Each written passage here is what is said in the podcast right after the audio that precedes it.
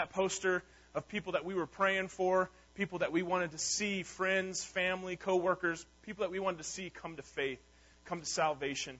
And that poster is hanging in the lobby on the wall. And what I want to ask, church, is that when you leave today, those of us, I'm a meathead, man. I played football, okay? When you run into the field, there's something you always, you hit a banner, you touch a gold head or a rock, or, you just do something. As we leave today, if everybody could just touch that banner and pray for those names, I think that would be awesome. Pray that God saves. Every name represents a life. Every name represents a person. And we are praying for those names. We are praying for those people to come to faith. So on your way out today, just tap the banner and say a prayer for those people. Also, we threw out a challenge a couple weeks ago. We called it our bodybuilding challenge. And I challenged you to, in three areas, to invite two different families or two different individuals in this church that you don't know. Invite them over to your house for dinner. All right, we were talking about unity. And the best way to build unity is to know one another. So, find someone you don't know, have them over to your house for dinner. That was one of the challenges. The other one was to bless someone, bless an individual or a family. Just randomly, give them some money or send them on a date, watch their kids. Find someone that has a need in our church and try to meet the need. You say, I don't know anybody that has any needs. That's a problem. You need to get to know people because everybody has needs, okay? So let's get to know one another. Let's bless one another. The world will know we are Christians by our love one for another. And the third part of the challenge was to invite two people, okay? Friends, family, co-workers, to invite two people to church. That was our bodybuilding challenge, and I just want to encourage you to take me up on the challenge, all right? Let's do it. Let's step up, and I think it would be really good for our body. We're continuing our series called Worship, and so far, through this series, we've seen that worship is so much bigger and it includes so much more than we realize. When a lot of people, especially men, when we think of church or when we think of worship, we're immediately bored. We're immediately turned off, honestly. Okay? Because a lot of men, especially a lot of people, they think, I can't sing, I'm not a good teacher. I'm not a scholar. I don't really like kids. Like, there's nothing for me to do in the church. And all of those things, singing, teaching, being a scholar, working with children, man, they are extremely important, vitally important. But the worship of God is so much bigger than just those things. The Bible says everything you do outside of sin can be done to the glory of God. Whatsoever you eat or drink, whatever you do, do all to the glory of God, is what the Scripture says. I'm going to watch the Broncos this afternoon to the glory of God. Amen? Amen. Today, we're going to start talking about spiritual gifts. And the Bible says that the Holy Spirit gives each Christian at least one gift for the work of ministry. One gift that helps to build the kingdom of God here on earth. So in the coming weeks, we're going to deal with some controversial gifts like tongues. We're going to deal with healings. We're going to deal with the gift of miracles and the gift of prophecy. But before we dive into the topic of spiritual gifts, I think it's crucial. It's very critical that we lay some groundwork first, okay? And the foundation, of course, has to be Jesus Christ. If we don't connect everything that we're studying back to Jesus, we're going to find ourselves in a lot of trouble. Okay, we have to connect everything back to Jesus. So let me talk about Jesus. Jesus is God. He's God.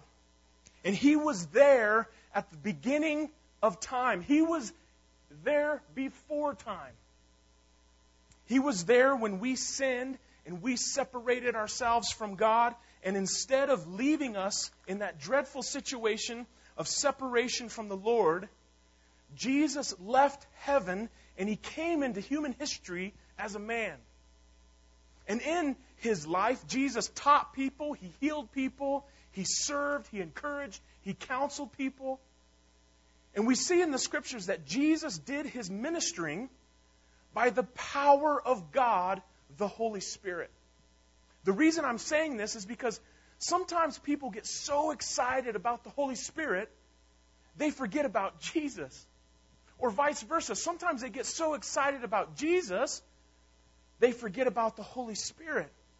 I just want you to know that Jesus and the Holy Spirit are one. They're working together. They're not competing for our allegiance. They're on the same team. And as Christians, the Holy Spirit indwells us and empowers us to do ministry like Jesus. Jesus was put to death as an innocent man, completely sinless. He was buried. 3 days later, he came back to life, conquering, defeating Satan, sin, and death. And before he departed earth, before he ascended back up into heaven, he said, I will send the Holy Spirit, and he will empower you to do ministry, and you will be my witnesses all over the world. So Jesus ascended into heaven, and the Holy Spirit was poured out upon God's people, just like he promised. Today, whoever makes the decision to follow Jesus or to be a disciple of Jesus is baptized in the Holy Spirit.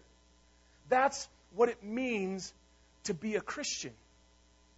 We're filled with the Holy Spirit of God. We're led by the Holy Spirit of God. We are empowered by the Holy Spirit, and we are gifted by the Holy Spirit to do ministry, to do the ministry of Jesus here on earth. And through the Holy Spirit, you are led, empowered, and qualified to minister the way Jesus ministered.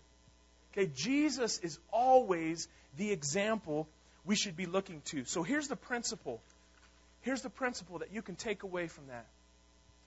The Holy Spirit is never going to lead you contrary to the example of Jesus Christ. Ever. He's never going to lead you contrary to the example of Christ. And as we get into spiritual gifts, I want you to know that there are many people that believe that some of the gifts that we're going to talk about, some of the gifts don't exist today. There's people that believe some of the gifts were for the New Testament church, but they're not for this age. They believe some of the gifts don't exist today, like tongues, prophecy, healing, miracles. They say there are no tongues today. Okay? There are no prophecies today. There are no healings today. There are no miracles today. That was for the early church. And those gifts, they don't exist today. In the coming weeks, we're going to talk about some of the reasons why people teach that. But I want you to know up front, we don't believe that. We believe the gifts exist today. But they're supposed to be done in a way that's biblical, not done in violation of Scripture.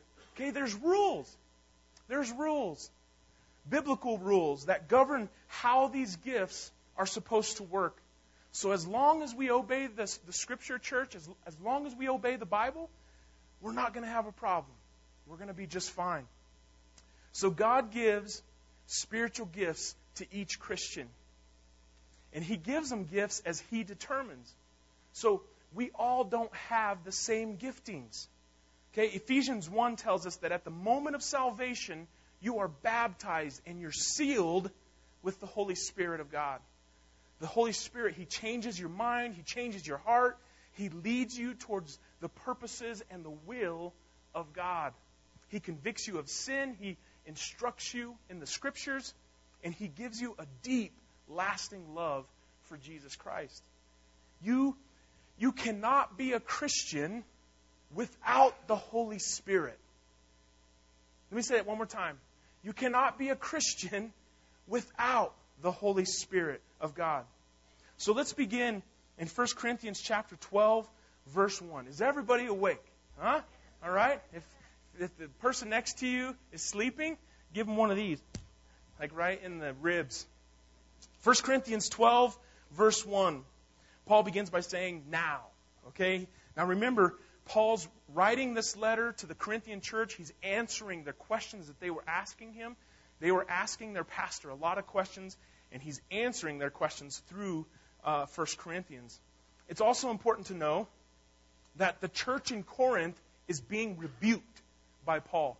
They were jacked up. They were messed up. They were doing gifts completely the wrong way. They were not using their gifts well. They were full of confusion, and they needed solid teaching on this subject of spiritual gifts.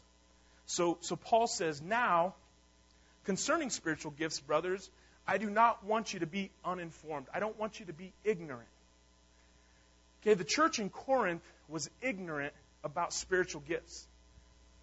A lot of churches today are ignorant about spiritual gifts. A lot of churches use spiritual gifts in the wrong ways.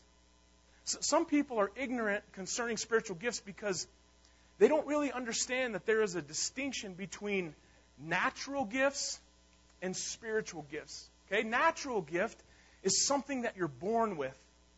A spiritual gift is given to you at the moment of salvation, your spiritual birth. Now, a natural gift are things like you're born. Maybe you're artistic. Okay, you just have an ability to draw. You're very artistic. You're really good. My mom is an amazing artist. She is fantastic. I have a couple paintings hanging in my house that my mom did, and she is amazing. But I'm a little upset with her because she did not pass any of that ability to me. All right? When I try to draw anything, you can't tell what it is. I'll draw a stick figure, and you can't tell it's a stick figure. I mean, it's awful. You should see my handwriting. That's why I type everything, so I can read it. I can't even read my own handwriting. It's awful. Thanks, Mom, for nothing, okay? Jeez, you didn't give me the artistic gift. Actually, I'm just kidding, Mom. I need lunch this afternoon. I love you. I love you. And other natural gifts would be like athleticism. Some people are just born with amazing athletic ability. Like another example would be singing. Some people are born with perfect pitch. They have amazing voices. Others, not so much. All right? Others, we just make a joyful noise to the Lord. Others have sculpting skills. Maybe you're born with amazing math skills. My oldest son, Rylan, he is a math whiz. Okay, he's in 7th grade. He's doing sophomore level math. And he knows better than to ask his dad for help with his math homework. All right? Because I'm always going to send him to Mom. He was born with an amazing mathematical mind. That's a natural talent. He was born with that. So these are examples of talents that you're born with. You can have these talents without being a Christian. You can have talents without being a Christian. That's why people who don't even know Jesus can be amazingly talented. But you know what the ironic thing is? Even talents are given to us by God. Like people can be amazingly gifted and talented naturally and curse God. And God is the one who gave him those natural talents. Everything, the Scripture says, comes from God. So spiritual gifts, they are often closely tied to your talent. Okay, maybe you serve God through your art. Maybe you worship God through your music. You know, whatever you have can be used to the glory of God. And it can be used for the benefit of the church. So whether it's a talent you had before you became a Christian, or it's a gift that was given to you after you became a Christian, it all counts. Okay, you can use everything to the glory of God. So as we talk about spiritual gifts, I want you to realize that talents and gifts are given by God, and both can be used to do ministry. Okay. Another thing I want you to know, just lay in some groundwork here. Okay. Another thing I want you to know is there is no complete list of spiritual gifts in the New Testament. Romans chapter 12, 1 Corinthians 12, 1 Peter 4, and Ephesians 4, they list some of the gifts from the Holy Spirit.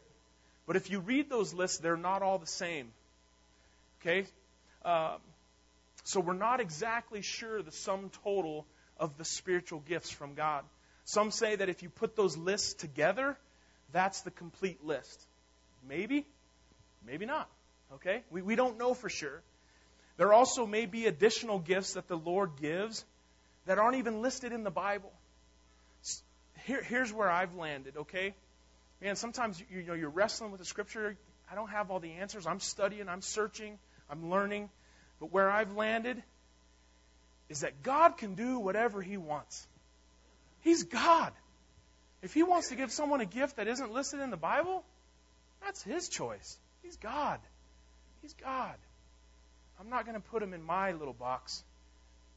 Also, you need to know that every Christian has at least one spiritual gift. Some of us may get more, but you have at least one supernatural way to do ministry like Jesus. And you have one supernatural way to do ministry through the power of the Holy Spirit of God. It's awesome. It's amazing. Some of you will have the gift of knowledge. You love to study. You love to read. You have an amazing memory. You just devour information. Some of you will have the gift of teaching. Okay? Others will have the gift of administration. Some will have the gift of leadership. Others will have the gift of giving. That's the person we have to say, stop giving. Okay? Because you're going to give everything away. Stop. That's that person. Every Christian has at least one gift. And in addition to that, it doesn't matter what your gift is. At times, we all have to serve outside of our giftings. All right? Let me just say, sometimes we just have to do what we have to do to get the job done. You can't say, I'm an elder, and elders don't pick up trash. That's not my gifting. You know, I'm not a servant. That's for the servants. It's like, no, man, you can't say that. Sometimes we have to serve outside of our giftings. Kids, you can't say, man, I don't have the gift of obedience. Sorry, Mom. Like, I just don't have the gift of cleaning my room. I know your mom's going to say, well, I have the gift of spanking, so clean your room, right? Sometimes we have to do what's necessary to help other people, even if it's outside of our gifting. And the reason we do it is for the sake of the ministry, the sake of the church. We do it for the sake of the gospel. So let me ask you, do you know what your spiritual gift is? Because to be upfront with you, most people, don't feel bad, most people don't know what their spiritual gift is. Most people say, I don't have a clue what even the gifts are, and I don't have a clue what my gift is. So let me ask you just a few questions. Because see, there's kind of a misunderstanding that if I follow God, He's going to make me do what I, like the thing that I hate doing, He's going to make me do that. Not necessarily the truth. Let me ask you a few questions. What are you passionate about? What are you passionate about? What do you love? Like, what is it that gets your blood pumping? Just, oh man, it just drives you. What drives you? Some people are really passionate about kids. They're really passionate about youth. Some people have a heart for the elderly. They just love serving the elderly. Some people have a huge heart for single moms or people struggling with addictions. Some people are passionate about different parts of the world. I've heard people say, I can't explain it. I don't know what it is, but I just have a heart for Africa. Man, I just got to get there. I don't know what it is. God is leading in them in that. Some of you will say, man, I have a heart for women who've had an abortion.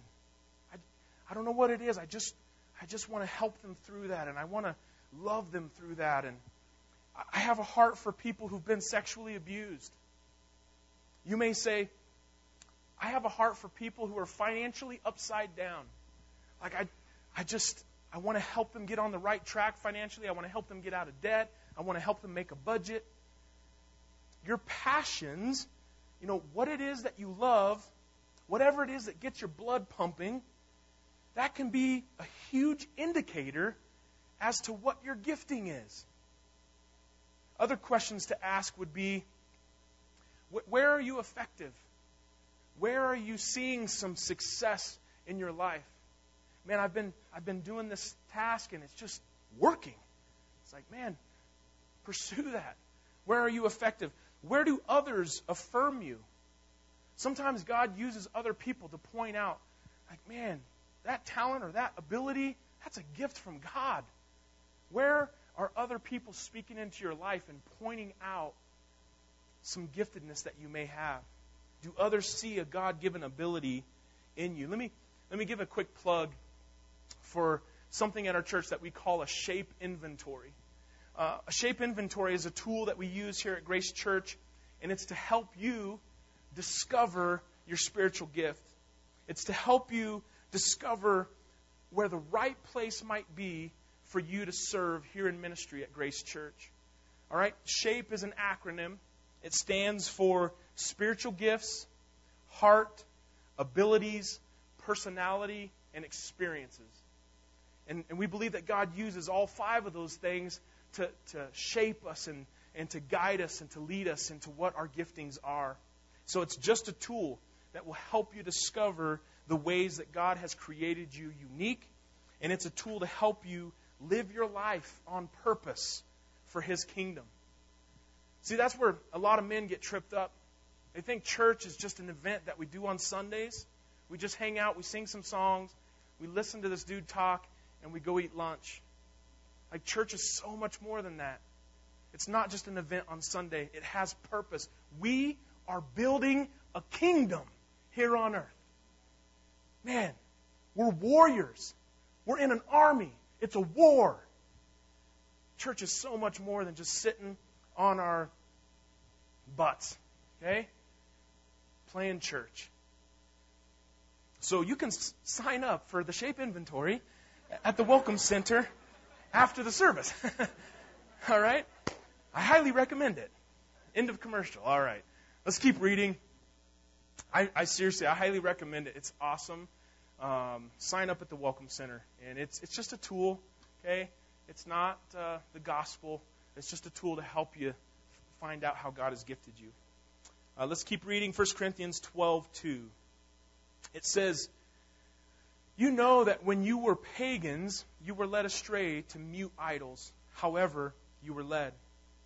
Paul says, hey, church, he's speaking to the church in Corinth. He says, you used to worship false idols like money, success, fame, sex. Those idols, they don't love you. Okay? Those idols, they don't look out for your best interest. Those idols can't even talk. They don't listen to you. Those gods are not alive. Verse 3. "Therefore, I want you to understand that no one speaking in the Spirit of God ever says, 'Jesus is accursed.' And no one can say, 'Jesus is the Lord,' except the Holy Spirit. Some will say, 'The only way that you can know for sure that you have the Holy Spirit is if you have a certain spiritual gift. You have to have this gift in order to have the Holy Spirit.'" And Paul just said, the only way to get the Holy Spirit is to love Jesus. That's how you get the Holy Spirit. It has nothing to do with the gifts. It has everything to do with Jesus. So let me ask you, how do you know, church, that you have the Holy Spirit? You love and you follow Jesus. That's how you know. We're not all going to have the same gift. It's very clear in Scripture. You walk into a church and everybody's acting out the same gift, unbiblical. They're not doing it right. It's unbiblical. We're not all going to have the same gift. If someone says you have to have a certain gift in order to have the Holy Spirit, you need to tell them, you know what, not according to the Bible. And I would highly recommend that you follow the teachings of Scripture rather than the opinions of men. Jesus is Lord. He's exalted. He's supreme. He's all-powerful. And Paul says, you know you have the Holy Spirit when you love Jesus.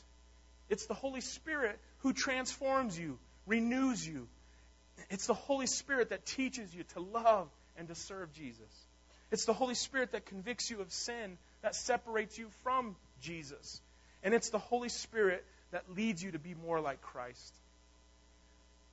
You know, have you ever thought, some people really struggle with this. Have you ever thought, gosh, man, am I even a Christian? Like, I don't even know if I'm saved.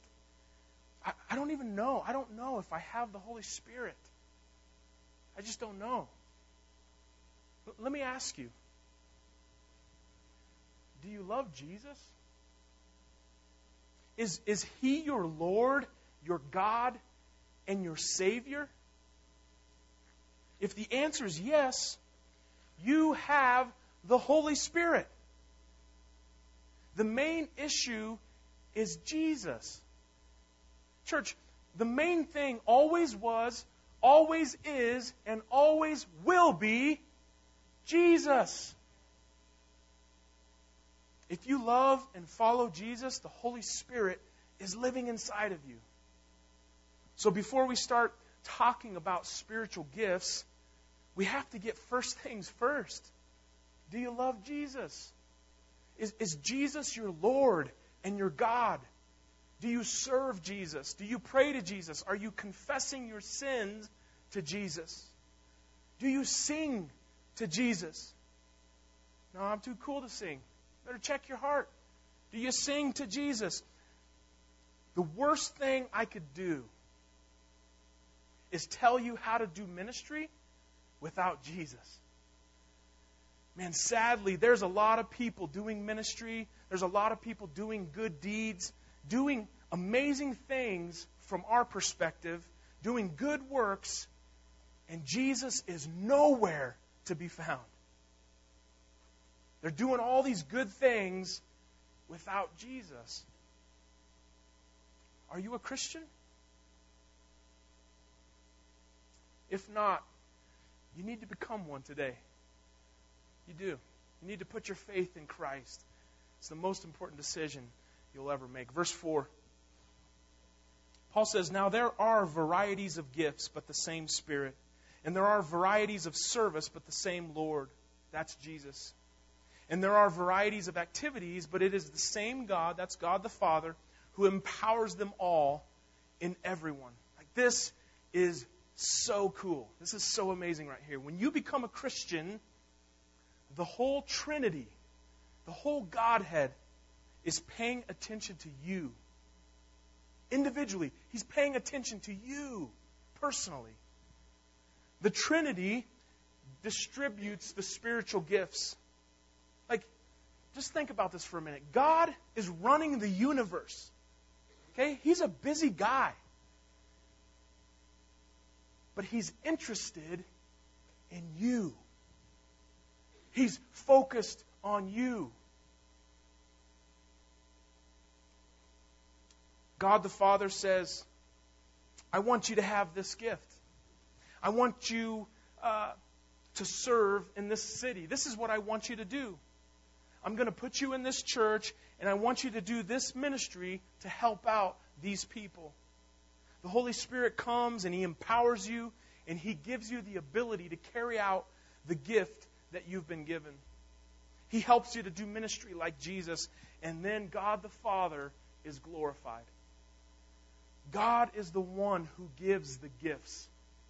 Okay? This is important. Pastors, spiritual leaders, we cannot give you spiritual gifts. I've seen in some churches where they would call people forward and they would say, come, and I'm going to give you the gift of such and such and such. I can't give you a gift. I can't give you a talent. I'm not the Holy Spirit. I can't give you a spiritual gift. I'm not God. I can't give you abilities. But the Holy Spirit can, and He does. Verse 7. To each is given the manifestation of the Spirit for the common good. The reason we're given spiritual gifts is to serve one another. The reason we're given spiritual gifts is to serve others, to bless others, to benefit others. Gifts from the Spirit are given to edify the body. They're given to build up the church. The purpose they're given is to strengthen the church. You are a gift to this church. You're a gift. You're here for a reason. You're here on purpose. God has you here for a reason. The Holy Spirit is in you, and you've been given a spiritual gift so that you can serve and help other people. Okay, listen, if your gift is teaching, teach people about Jesus to the best of your ability. Use it. If your gift is encouragement, encourage others to be like Jesus. If your gift is administration, help us organize this growing church. All right? God has sent you here on a divine mission. It's not just an event on a Sunday morning. We're in this thing together, church. God has sent you here on a mission to help us be a church that most resembles Jesus so that many, many people will hear about His love, know His affection, and be transformed by His Spirit. That's the purpose. We're in this thing together. Man, we all have a part to play. So now that the ground floor has been laid, let's talk about the gifts, all right? Look at verse 8. Paul says, "For to one is given through the Spirit the utterance of wisdom, and to another the utterance of knowledge according to the same Spirit." I'm going to finish the sermon this morning by talking about these two gifts, wisdom and knowledge. Some people are given the gift of wisdom. Some people are given the gift of knowledge. So let's talk about wisdom first. I like to refer to wisdom as street smarts. People with the gift of wisdom, they just know how to get it done in the real world. They got street smarts.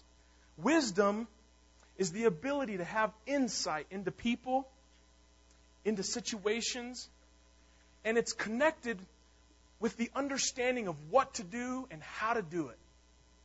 Someone with the gift of wisdom has the ability to apply God's word to everyday life in a very practical way.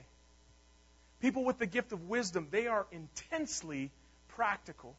When they read their Bible, they're always asking, how does this apply to today? How does this apply to me? What am I supposed to do? What's my takeaway? So the Holy Spirit comes in you, and He makes you wise. It's the gift of wisdom. Once again, wisdom is the ability to take the principles of God's Word and practically apply them to the decisions of everyday life. Okay, wisdom is knowing what to do with money, with sex, with friendship, with marriage, with kids, knowing what to do with power. It takes wisdom to figure all that stuff out.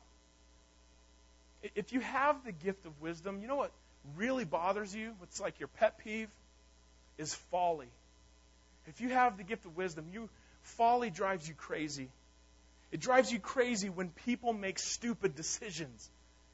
Because you're like, why did you do that? Because you can see like a clear path, a wise path, and they took a different path. And you're like, why did you do that?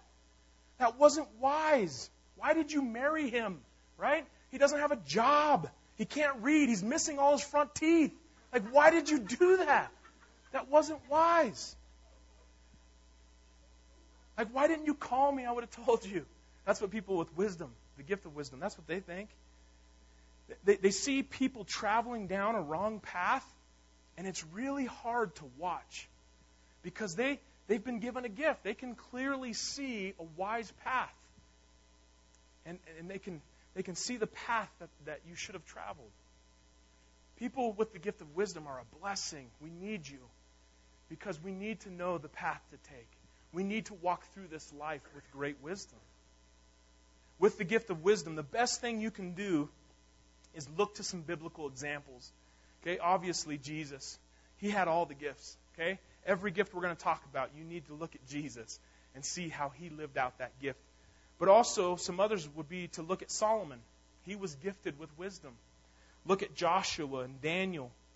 Look at how they got wisdom. Every single one of them, they got it from God. How did they use wisdom? Okay, look at how they used wisdom to help and serve other people. What can you learn from them and their mistakes? And in addition to that, some great books to read in the Scriptures, if you think you have the gift of wisdom, would be the book of Proverbs. Okay? Man, great book. 31 chapters. Most of the time there's 31 days in a month. Read a chapter a day. Man, what a great book on wisdom. Also, Ecclesiastes, the book of Job, the book of James. Some great books to read with the gift of wisdom. Let me ask you, you're thinking, all right, if I have the gift of wisdom, where do I fit? Where do I serve? If you have the gift of wisdom, you should be a small group leader. Honestly. You should be helping other people to apply God's word to their lives. You're giving them counsel. You're giving them advice. Others with the gift of wisdom, man, you could make great biblical counselors. Once again, you're helping people through their marriage issues. You're helping them through the problems of life. You're giving solid, biblical, and practical advice. People with the gift of wisdom, man, they could be great recovery leaders. They're helping people to overcome addictions because they can give counsel. They're saying, no, this is the right path. They have the gift of wisdom. Someone with the gift of wisdom would be a great life coach or a mentor. And it's not just spiritual wisdom. It's also practical, everyday life wisdom. There's a couple men in this church who have the gift of wisdom, and every decision that I make that I think is big, I call them first. And I say, am I being an idiot? Like, am I stupid if I do this? Give me some counsel. Give me some advice. And it has kept me from a lot of trouble. Man, it's not just spiritual wisdom, but it's practical, everyday life wisdom. Depending on how God's gifted you with wisdom, like you can use this in the real world too. Like you could be an advisor. You can be a consultant, right? It's street smarts. That's what wisdom is. It's having street smarts. Knowing how the world works. This is not an exhaustive list that I've given you. These are just some ideas. I'm trying to give you a few examples of what you could do with the gift of wisdom. In addition, Paul says some are given the gift of knowledge. And I like to refer to the gift of knowledge as book smarts. This is the nerd gift, okay? If you have this gift, you're a nerd, all right? And we love you, but you're a nerd, all right? You love reading. You love researching.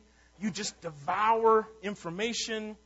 You love to study. You love to learn new things. And if you're not learning new things, you get bored really quick. Someone with the gift of knowledge, man, they love statistics. They love footnotes. They love diving into the Greek and Hebrew when they're studying their Bible. Those without the gift of knowledge, we like picture books, right? We don't read the book. We wait till the movie comes out, right?